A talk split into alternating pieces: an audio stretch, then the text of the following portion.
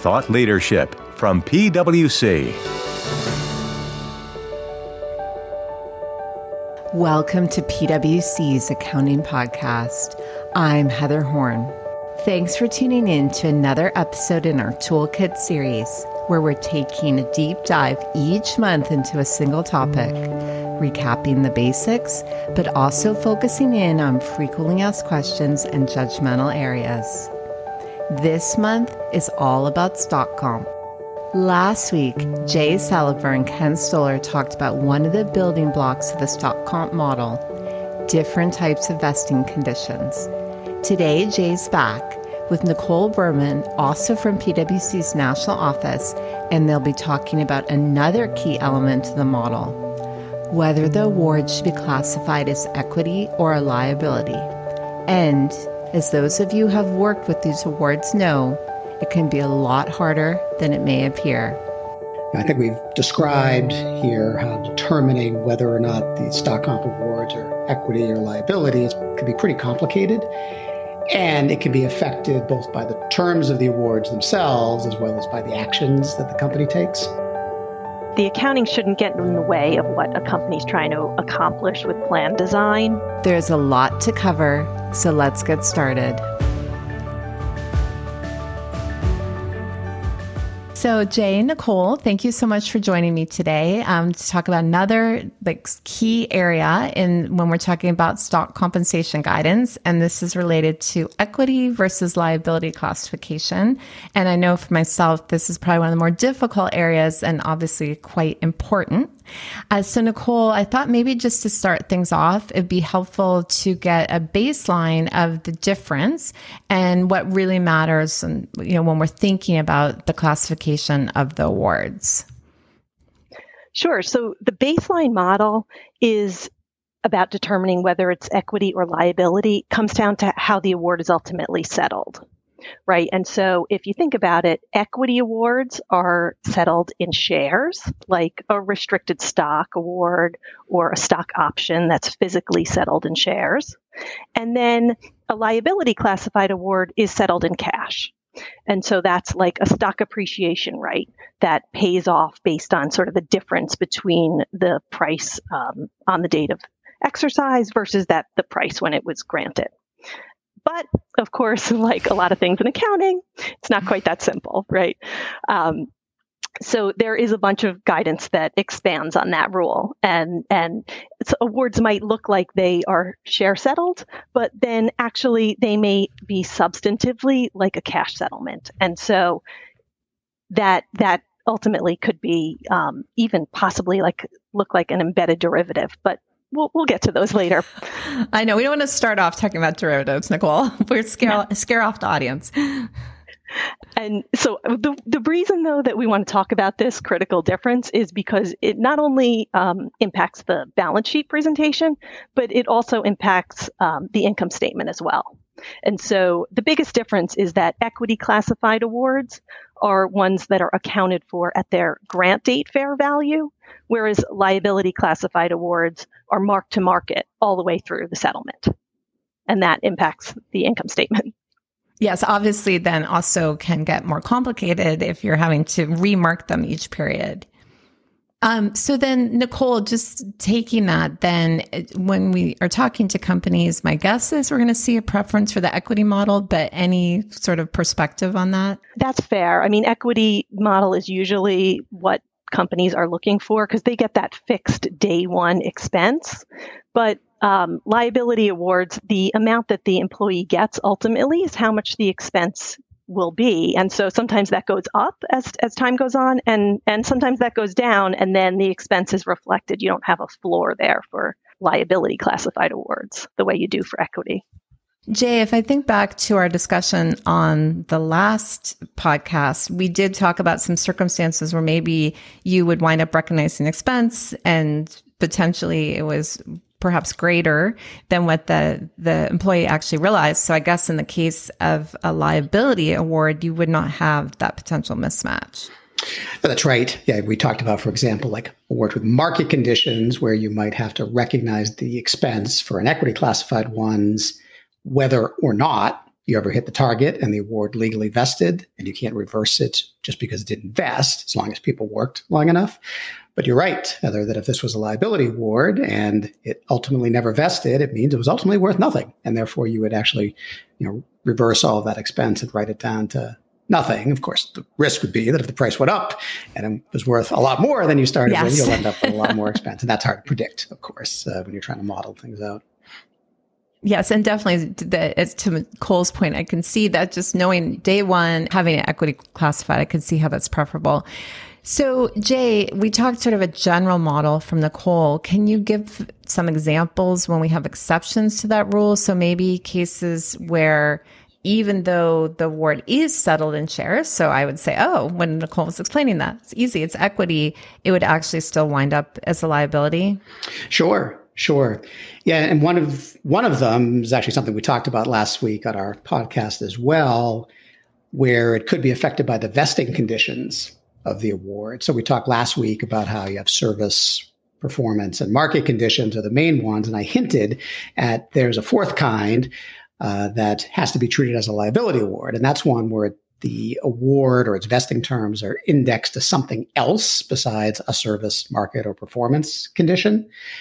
So like one example would be if the uh, exercise price changes based upon the price of gold moving around, let's say. And let's say even, you know, the companies involved, you know, in operations that use gold. So the price of gold matters to them. It affects, you know, their operating results. So it kind of feels a little bit like it's tied in operations, mm-hmm. but because gold is still sort of an index, it's a commodity, if you tie the award into the price of gold, that's going to mean it's something other than service, performance, or market conditions, and you'd end up having to treat it like a liability.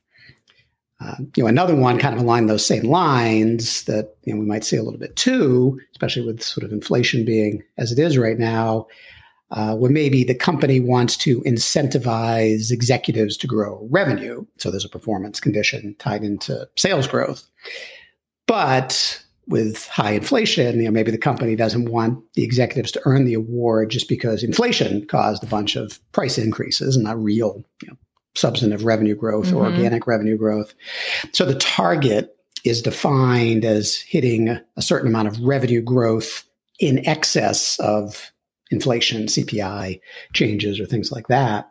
And again, because C P I is this external index, that's also considered to be sort of an other type of condition. And that would make the whole award a liability award. You know, I know you hinted at, you said you don't, we don't want to like scare people away with notions of embedded derivatives. And it's not technically an embedded derivative because because stock comp awards aren't in the scope of derivative accounting, but it's kind of a similar-ish kind of thing that the F A S B said those are treated like liabilities. So then um, I'm glad to hear it's not technically an embedded derivative, but if that's the case, then what financial instruments guidance would we be looking at? The stock comp guidance does say you have to consider the broad financial instruments guidance on determining liability versus equity classification, and that's in A S C four eighty. So that guidance you do have to consider when you're evaluating classification of stock compensation awards. And one of the common things that sort of has an interplay between those would be a situation where it's a stock comp award and it's going to be settled in shares, but it's going to be settled in a variable number of shares that's designed to meet or yield a certain dollar amount. Uh, so that could be, for example, a fixed dollar amount. So it's a fixed dollar amount um, that at some point in the future will be settled in a number of shares based upon a stock price in the future. So it's a variable number of shares. Or it doesn't have to be a fixed dollar amount. It could be a dollar amount value that changes, but it changes based on things other than movements in the stock price, like different revenue targets yield different bonus amounts. You can almost think of it as, so different dollar amounts for this revenue target, this revenue target, or this revenue target. But then at the end of the day, you're going to take whatever dollar amount you owe the employee divided by the stock price at the settlement date, and that's going to yield a certain number of shares, and you're going to settle it in shares. But what the guidance gets at is that because you don't really as an employee care if the stock price goes up or the stock price goes down, because you're always going to get the same amount of money either way economically. And so you really aren't in the position of a shareholder along the way here. And so it's really almost more like stock settled debt. So those are also viewed to be liability awards, even though all you're ever going to deliver is shares in that case. And then maybe one last thing is changing gears a little bit uh, from, from these kind, but we do see it as well. And it's a situation that often gets referred to as net tax withholding. And what this is getting at is that employees often have to pay withholding taxes at the time of exercising an award, like when a stock option gets exercised or restricted share award vests, as part of their personal income tax situation. And what many companies do is they offer arrangements where the company will facilitate that withholding by effectively reducing the number of shares that get delivered to the employee, and then taking the dollar value of those shares and paying the tax authority on behalf of the employee. So basically, you know, the employee gets credit for their tax withholding, but doesn't actually have to write a check themselves. It just comes out of the shares that they were otherwise going to get. And that's viewed as effectively cash settling that portion of the award. Mm. The employee doesn't get the cash, at least not directly. They you know, kind of indirectly through having it sent to the government for them. But the accounting guidance does create an exception that says that uh, you can still treat that award as equity classified as long as the amount the employees can have the company withhold doesn't exceed what's considered to be the statutory maximum tax rate that the government imposes on employees in that particular jurisdiction. But the trick is that if you go above that threshold, even a little bit, it's kind of a cliff almost. If you go above that threshold, the guidance says the entire stock comp award has to be treated like a liability because of that effective cash settlement feature. Um, now, that threshold did get increased a couple of years ago by the F A S B, so we don't tend to run into this problem quite as much, but it is still something for companies to be on the lookout for, because sometimes we find that companies don't explicitly limit what employees can request to have withheld, and that can be a problem because now the employees can go above that threshold. What we also find is that uh, there are some people who get awards that aren't subject to any statutory tax withholding requirements, like board of director members and maybe some employees in foreign countries. They're just not subject to any tax withholding requirements. And so the guidance says if you're not subject to any tax withholding requirements, if you allow them to do some tax withholdings, you've gone above the threshold and the limit, and, and it would be treated as a liability award. So lots of different ways that, you know, you could end up getting to liability treatment without, without uh, ever getting real cash uh, directly. So Jay, in that last case, the point would be that board member, for example, may be paying taxes on those awards, but because they're not subject to mandatory withholding, that's why you don't qualify for this exemption. Is that correct? That's right. That's right. It kind of ties into, does the company have an obligation to withhold from the individuals? The, the individual might very well have a personal income tax requirement, but they just have to submit that on their own to the government in that case. And then the other sort of follow-up question I had there is thinking about the stock case or the case with the employee um, tax withholdings.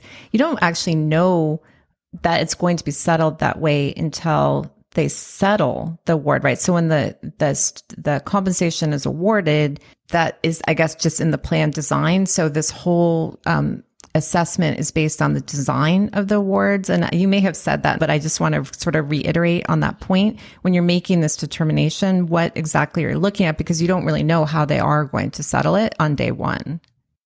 Well, many times, Heather, it is part of the plan documents or the communications with the employee. So it might be the case that the employees know that if they want to have that withholding done, they can ask for it at the end. So if you make it available to employees to ask for when the award gets exercised, that's when you have to evaluate this, because now you're creating this sort of ability to net cash settle some of the award. We do also see some where the plan is silent and the company doesn't have a history of doing it, but maybe an employee comes along and says, hey, company, I need to pay these taxes. Do you mind doing this for me? And so then you'd have to evaluate it at that time. But we do actually see, even though you're right, the election is only made at the, the end when the award gets exercised.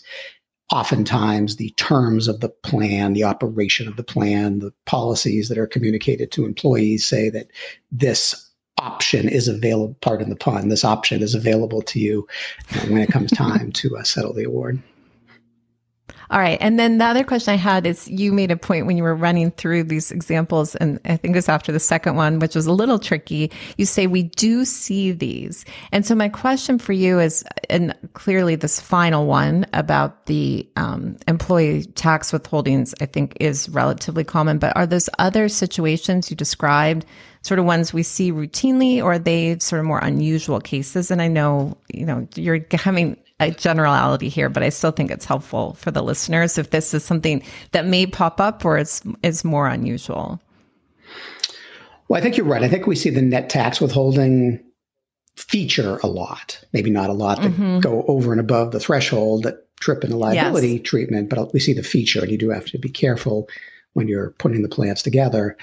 We probably don't see the other ones I described as frequently, the ones about variable number of shares or indexed to something else, but they they pop up from time to time um, along the way. And I you know I think as you know as we see more inflation, as I said, we might see more indexation in some of the performance conditions that companies are designing to incentivize their their employees and the like. So not as frequent, I agree with you, but but certainly not. Um, Not rare. So definitely something to be at least aware of if you're dealing with stock compensation accounting. So that's helpful. So then, Nicole, let me go back to you, because obviously one of the things you mentioned at the very beginning was the fact that if you are paid in cash instead of stock, that's when you would trip and definitely be in this liability guidance. However, I know there's also cases that we see where the award is settled in shares, but then maybe the company buys back the shares at some later date. And so if you are in those situations, and maybe you can give like a, a better specific example of, of when we might see this, what happens? Are those liabilities, or, or how do you think about those arrangements? Sure. And, and, It's, it is pretty common. So in, especially in private companies, we often see um, companies wanting to give their employees the ability to get some cash at some point, because their shares are not held on the open market. Mm-hmm. And so they often include features like put features where the holder can, can redeem shares for cash, or calls where the company can call those shares back for cash. And so you'll see that there is that cash settlement at some point, and that certainly can impact the equity and liability classification. Just because they are settling in cash, it's not always then uh, a liability. And so we'll get into some of those uh, exceptions in a little bit, um, because in general, you're trying to figure out what's the substance of the arrangement. And it, it's a question of whether they're settling um, the original awards in shares, and later sort of settling those shares like the, the person is a regular shareholder, just selling shares like a treasury stock transaction, or if they are actually, in fact, settling the award in cash, more like a, just a cash-settled liability. All right. So definitely seems like that could be a very fine line between those two different arrangements, because, you know, let's say I settle in shares and then turn around and in the, you know, the next transaction, then I sell back to the company. And so how do we think about, I guess you mentioned puts and calls, like how do we sort of think about these arrangements, um, sort of the next step? Do you get to liability classification, or do you respect the sort of structure of the transaction? Well, and I'll, I'll jump in. I, I, I think that's exactly the distinction that this guidance is trying to make, and that you as a company have to evaluate, because you're trying to figure out, is it substantively just cash settlement, or is it substantively that you gave shares and then later you bought back some shares from a shareholder?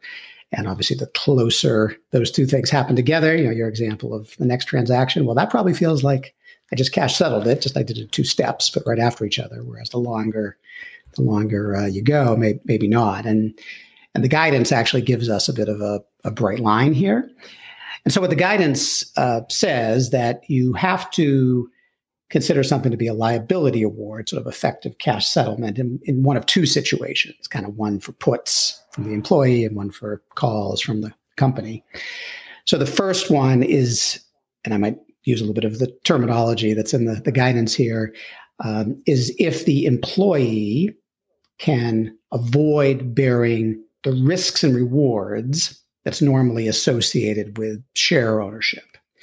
Uh, for a reasonable period of time, then you'd have to consider that to be a liability award, right? If they don't have to really put themselves in the shoes of a shareholder for a reasonable period of time. So what's a reasonable period of time? Well, there's one place where the accounting guidance actually gives us a bright line. It says it's six mm. months. Six months is a reasonable period of time for stock compensation purposes. So it's it's pretty bright. If it's less than six months, it's one thing. And if it's six months in a day, it's a it's another thing. There's not a lot of gray around this particular one, like, like many accounting judgments. Um, so if the employee has the ability to put the share at any time within the first six months after earning it, then it would make it a, a liability award because it's viewed to just be effectively cash settling and not really being subject to the ups and downs of owning the stock. That's the put side. So then on the call side, looking at it from the other direction, it's you also have to evaluate it. Obviously, it's within the company's control, but you have to evaluate, is it probable that the company would keep the employee from bearing the risk and rewards for that six-month mm. period. So, um, you know, with the put, you're not really factoring in probability. You're just evaluating, do they have the opportunity to cash it out? But with the call from the company's perspective, you do have to look at probability, which would therefore consider things like what's the company's intent, what's their expectations, what's their history of doing it, you know, what do people, what do employees reasonably expect to be the case when you're kind of evaluating that judgment there. Uh, and because it's definitely a common question that we get, uh, I'll add that that six-month clock that I've talked about a few times, uh, that only starts after the employee is really at risk for the shares, which means they both have to earn the award and pay cash for the share if paying cash is required, like in a stock option. So for a stock award, that just means when it vests because there's no cash to be paid. Mm-hmm. But if it's an option, as I said, they have to both vest in the option and pay the exercise price, either in cash, other assets, or at least a real substantive note. Um, just vesting in the option doesn't count, and exercising the option with a non-recourse note, which we see at times as well, that might come up in a later mm-hmm. podcast uh, in this series, uh, that doesn't count as well. They really have to be at risk for the stock's value. And you know, what people generally, the phrase that people generally use for, for that is saying the stock is mature. After it's been held and at risk for six months, it's considered a mature share. And now you're more just in the shoes of a shareholder than a former equity comp award holder.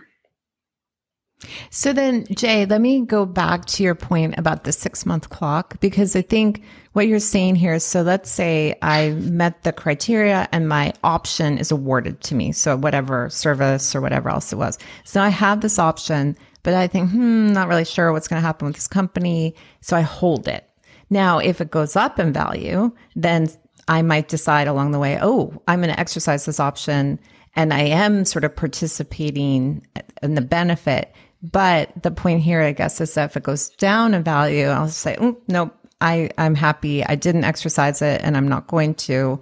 And so then that's why you kind of wait to start the clock until I've actually holding the share itself. Is that, I know it's a little simplistic, but is that a fair way to think about it? Right. It's because you've, you've put real cash down on the table and now you're really at risk. You know, up until that point, obviously you benefit from increases, at least on paper, right? Because you're holding an option that's in the money, so you've benefited, but mm-hmm. you haven't put your money where your mouth is yet. So the yes. thought is until you put your money down, you're not really a shareholder. And so, you know, again, just in drawing these distinctions between am I effectively cash settling the arrangement or not, you have to put your money down. So the thought is if I vest in an option today, I hold it for three years, and then I exercise it three years from now. And then a month after that, it gets bought back. That's still viewed as effectively cash settling ah. the arrangement because I never, I hadn't put myself at risk by putting the, my money down to actually buy the share and become a real shareholder. So then this is another case, I guess, that plan design really becomes important because otherwise you don't know if that circumstance is going to exist? Like, because you said if you have the ability to put it back to the company within six months.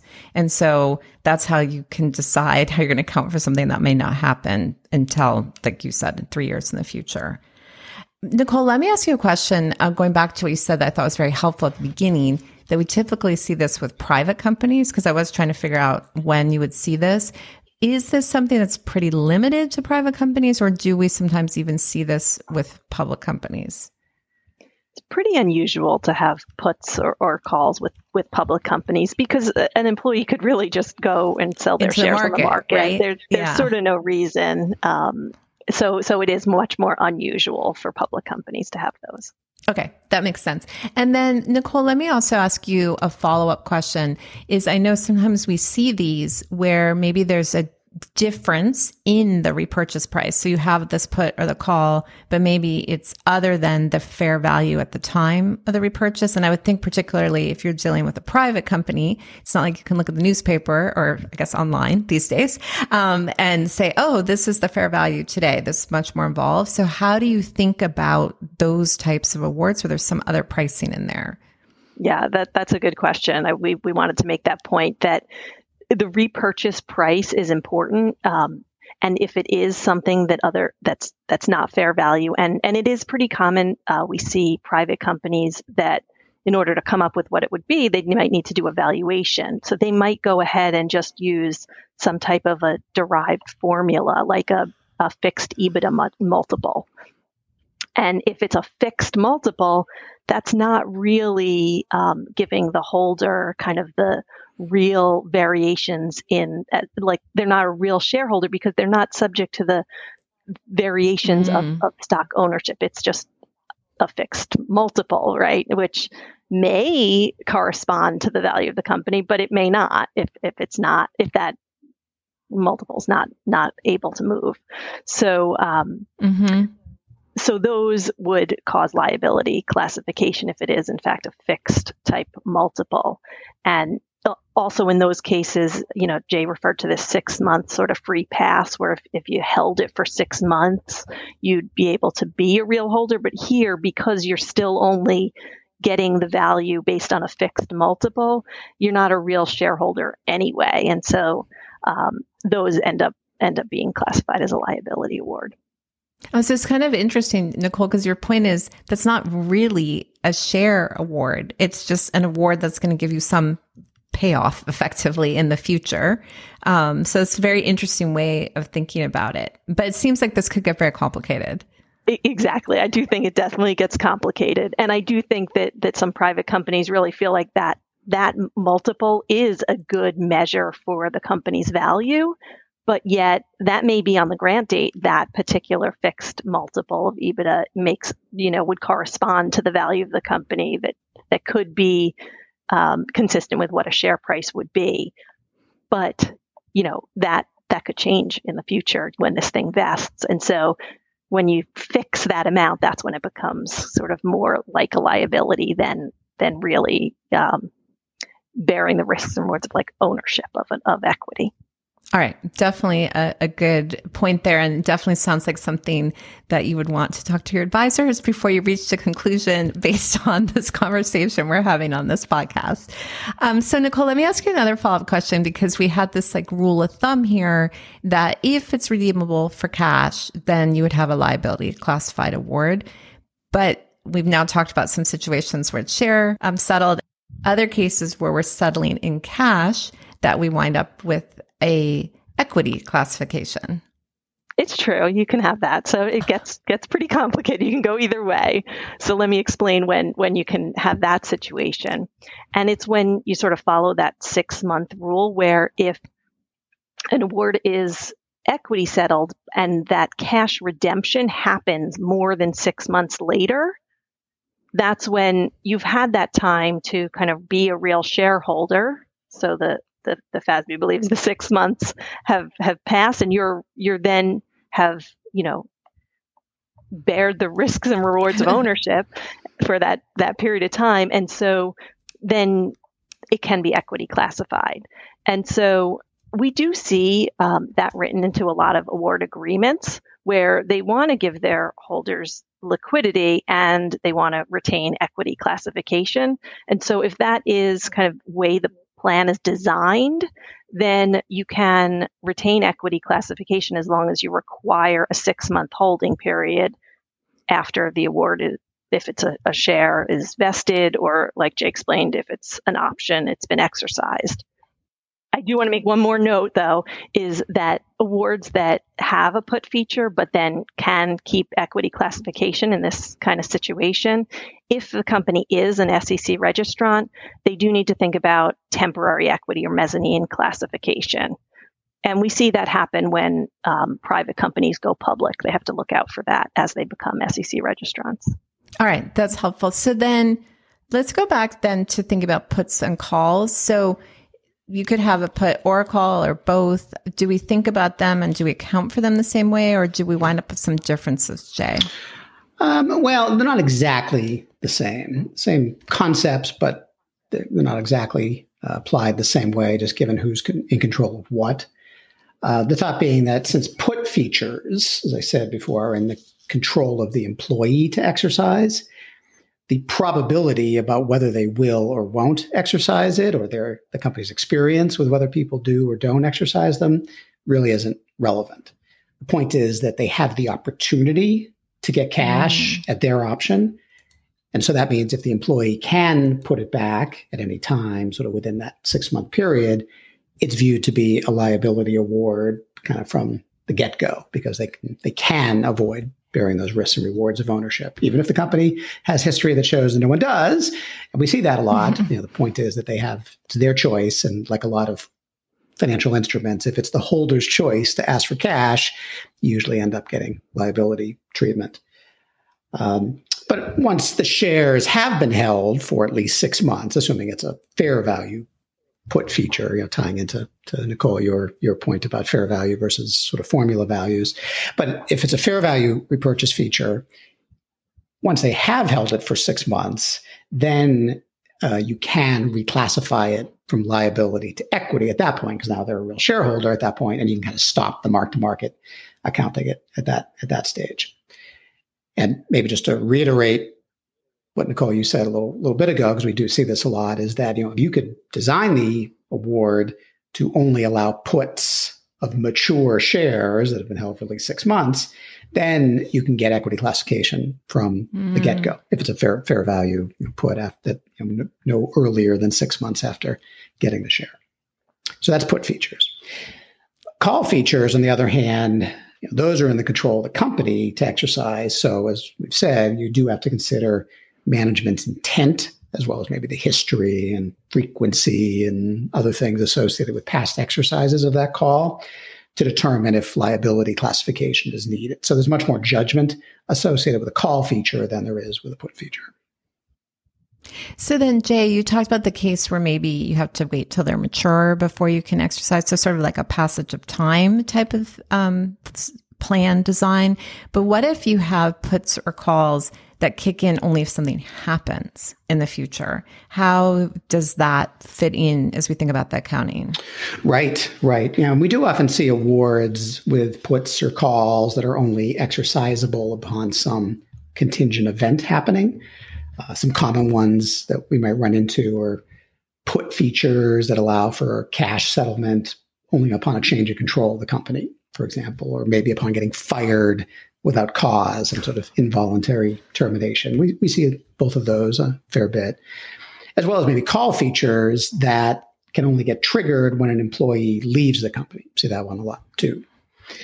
So when we think about these, if we think about, say, puts that can only be exercised if some event occurs, equity classification is still considered okay as long as the event is, one, outside the control of the employee, so they can't make it happen, and two, not currently probable of happening. Um, and if both of those are true, then the thought is, well, the employee doesn't appear to be getting the chance to cash settle, so you don't have to treat it as a liability award at, at that time. Now, things could change in the future, right? If one of those events occur or become probable of occurring, then now you are expected to be able to get cash for it at your choice, and therefore we would have to flip it to liability accounting at that time. So that's for puts. for calls that are contingent, um, you know, that kind of just gets wrapped up in the overall analysis I had talked about earlier about whether it's probable that the company is going to buy out immature shares or not. A contingent trigger to the call is just another factor to think about when you're assessing probability there. So in that example that I gave with the call feature, can only be exercised once an employee leaves the company, which, as I said, we do see a lot in private companies because oftentimes you don't want a former mm-hmm. employee to still be holding shares after they leave the company.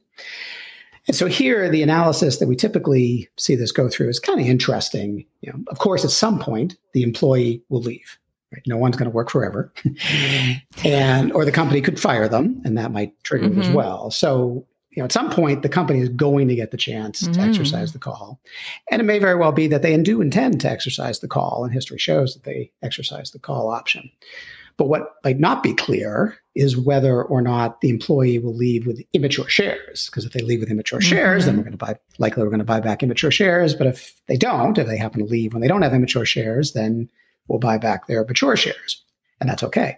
So since you don't know, and it's not really at least probable that you will buy back immature shares, it's generally okay, we find, to treat those as equity arrangements as well.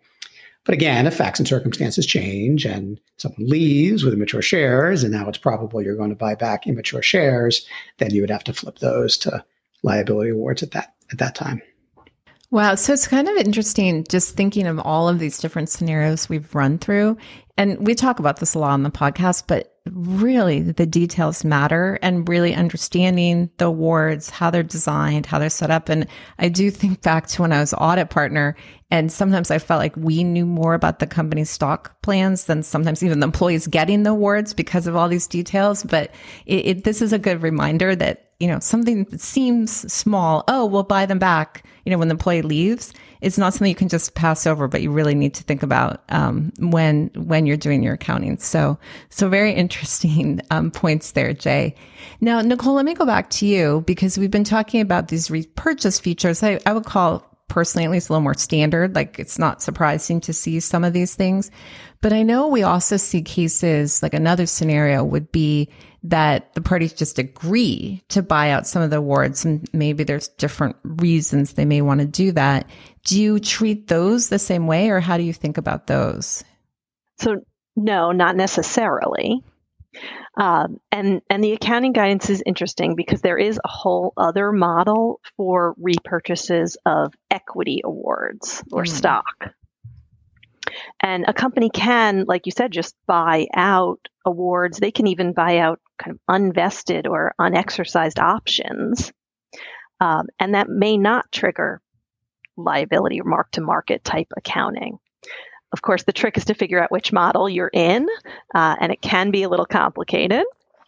So let me try and explain that.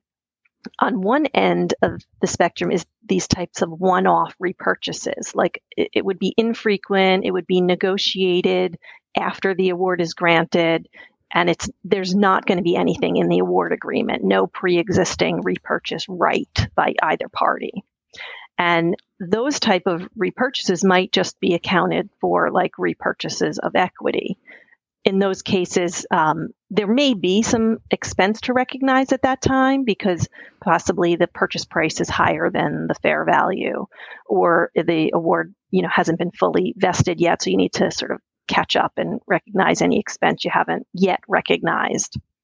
And so there's there is some specific provisions to to deal with upon those repurchases, but uh, that we won't go into all the details. But but those could be just repurchase of equity, where you know you're not causing liability classification.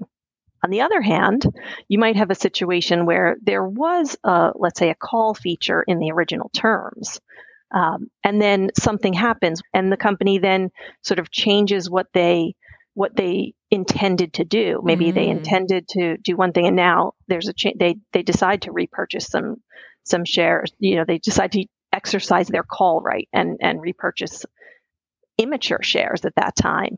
And that means that at that point, they the assessment changed. It's now probable that they're going to exercise their call, and there needs to be a reassessment of the classification, and that would cause a modification from equity to liability. And the reason that's a big deal is because with liability classified awards, you have to catch up the expense. Mm. So you're going to take the difference from the grant date fair value to whatever the value is today, if it's higher, and, and catch up any expense in the income statement.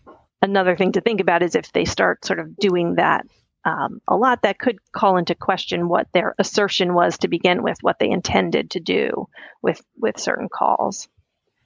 And then on the other hand, though, sometimes these awards, what I was just going through was an immature share, but if in fact it was mature already, it had been held more than six months, then you may not need to reassess classification. It would still be um, equity classified. Yeah, and maybe, uh, Heather and Nicole, in the middle of those ends of the spectrum could be situations where the original award didn't have any repurchase features. So it's more closer to the first one that you mentioned, Nicole, but the company develops a history of doing these cash buyouts. And that might suggest that the substantive terms of all the outstanding awards that you have, um, you know, effectively include a cash settlement feature, because employees might reasonably anticipate that if they just wait long enough, they can get cashed out too. So that could actually result in, as you said, Nicole, kind of a liability classification for all the awards, not just the ones that you bought out. And you know, again, we do see this at times where companies might establish uh, a window, a purchase window e- each year where they will buy out, agree to buy out some awards or shares from people who hold them. And maybe they don't necessarily require those to be mature shares to sell them. And that could, there, you know, a history of doing that might suggest mm-hmm. that all the awards are liability awards because of this pattern of cash payments the company has created. I can also add one more thing here that that these repurchases, um, if they're done by someone other than the company, sometimes uh, an investor or or what's called an economic interest holder or a related party will actually do the, the, the repurchase. And you have to think about that as if, you know, it's sort of on behalf of the company.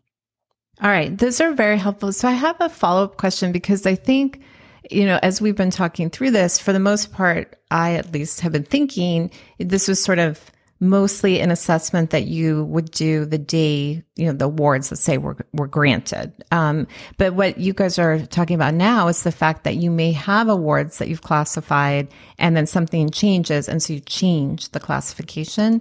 And so is it fair to say that you have to sort of check your, I'll call it, assumptions each period for awards? Or how do you think about these types of modifications? And is it just trigger based or or what? So Nicole and, and Jay are nodding. Can one of you uh, chime in and, and help me out of this one? Sure. Yeah, you would keep looking at that assessment each period to determine what what's your intent here. And if that changes, then then it may change the accounting.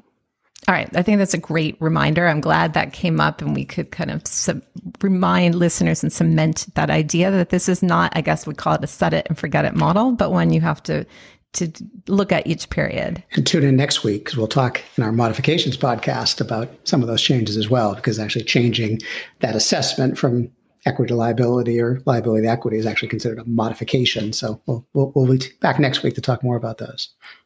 Perfect. I was getting, I think it's preview of next week. I'm getting ahead of myself. So, all right. Well, Nicole, Jay, definitely a lot for people to think about. I think this is super helpful.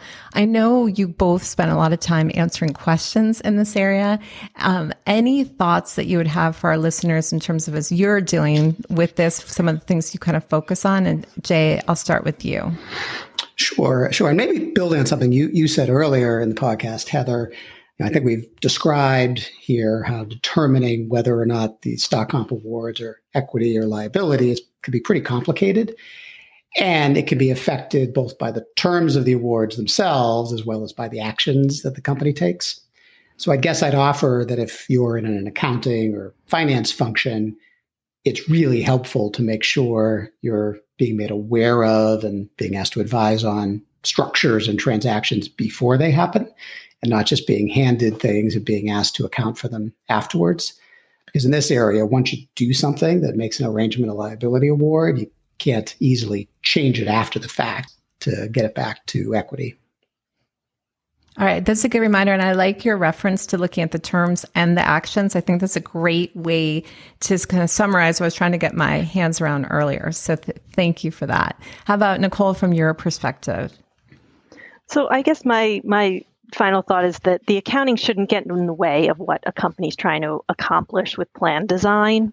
So if they really don't want to dilute their shareholdings, they may want to incentivize their employees with a cash award. And, you know, that, that may ultimately result in liability classification, but that would kind of be what their intent is.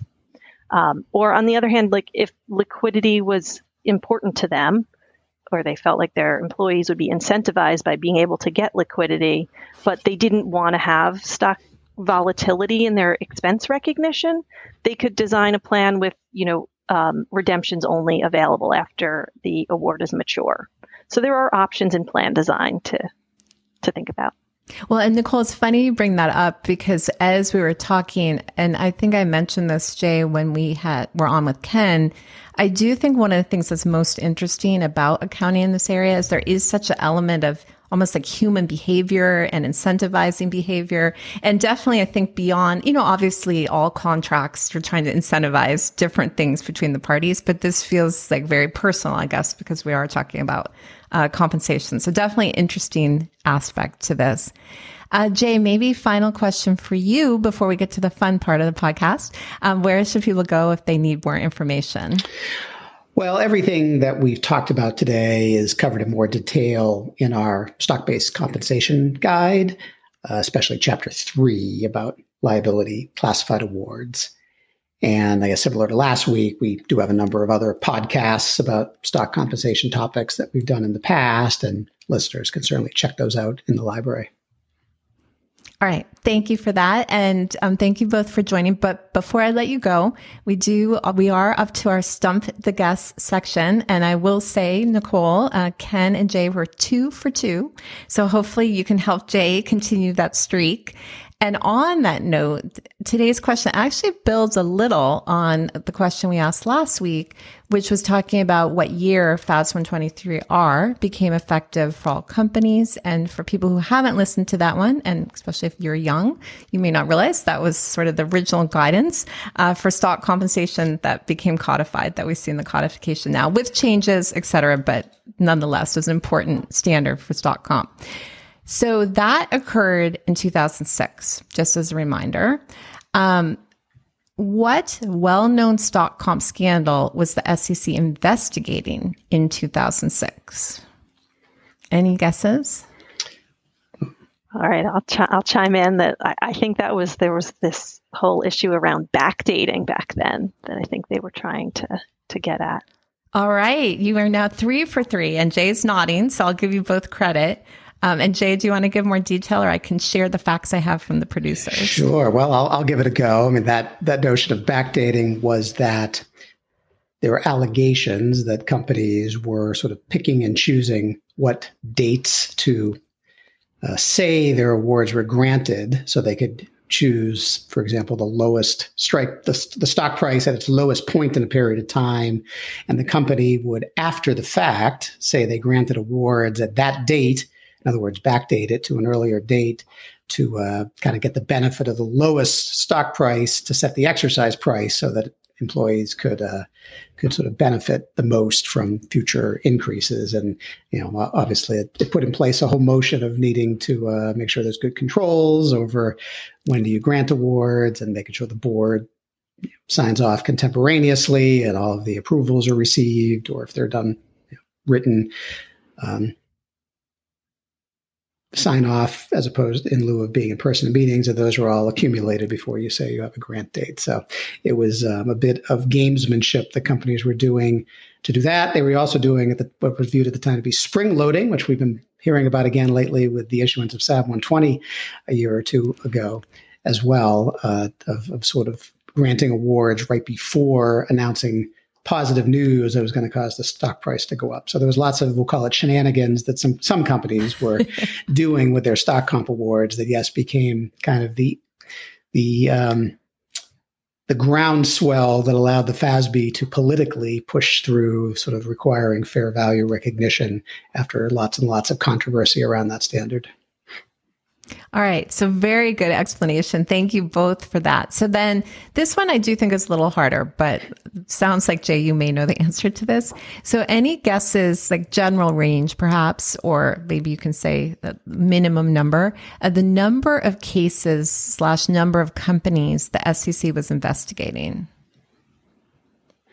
And the order of magnitude is, is fine. I'll still give you a, a thumbs up if you're in the range. Hmm, that one's tough. I mean, it was a, a well-known, high-profile scenario that was going on, especially in certain parts of the country. But in terms of the actual number of companies that the S E C was actually investigating, I bet it was smaller than kind of the public perception of it. I bet uh, I'll say twenty-five.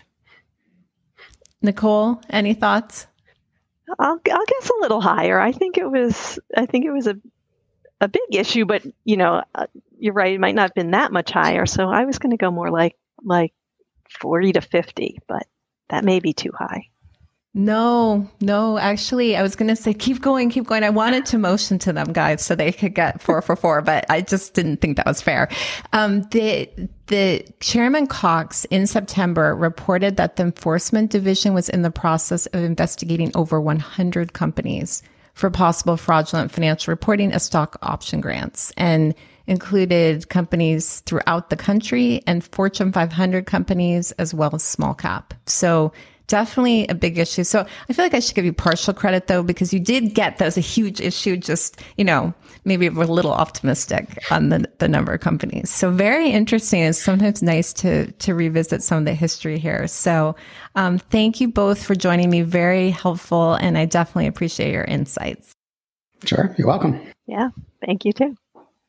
That's our show for today. Tomorrow we'll be back with another special Sector Focus Wednesday episode for you. And this Thursday, look for a special audio version of our recent publication, What's C S R D? You Should Already Know. We're still planning our August Thursday hiatus. However, we wanted to squeeze in one more episode before we got started. And of course, join me back here next Tuesday as we continue our stock comp series with a discussion of stock compensation modifications. So that you never miss any of this audio content, follow the P W C Accounting Podcast wherever you listen to your podcasts. From Thought Leadership at P W C, I'm Heather Horn. Thanks for tuning in. This podcast is brought to you by P W C, all rights reserved. P W C refers to the U S member firm or one of its subsidiaries or affiliates, and they sometimes refer to the P W C network. Each member firm is a separate legal entity.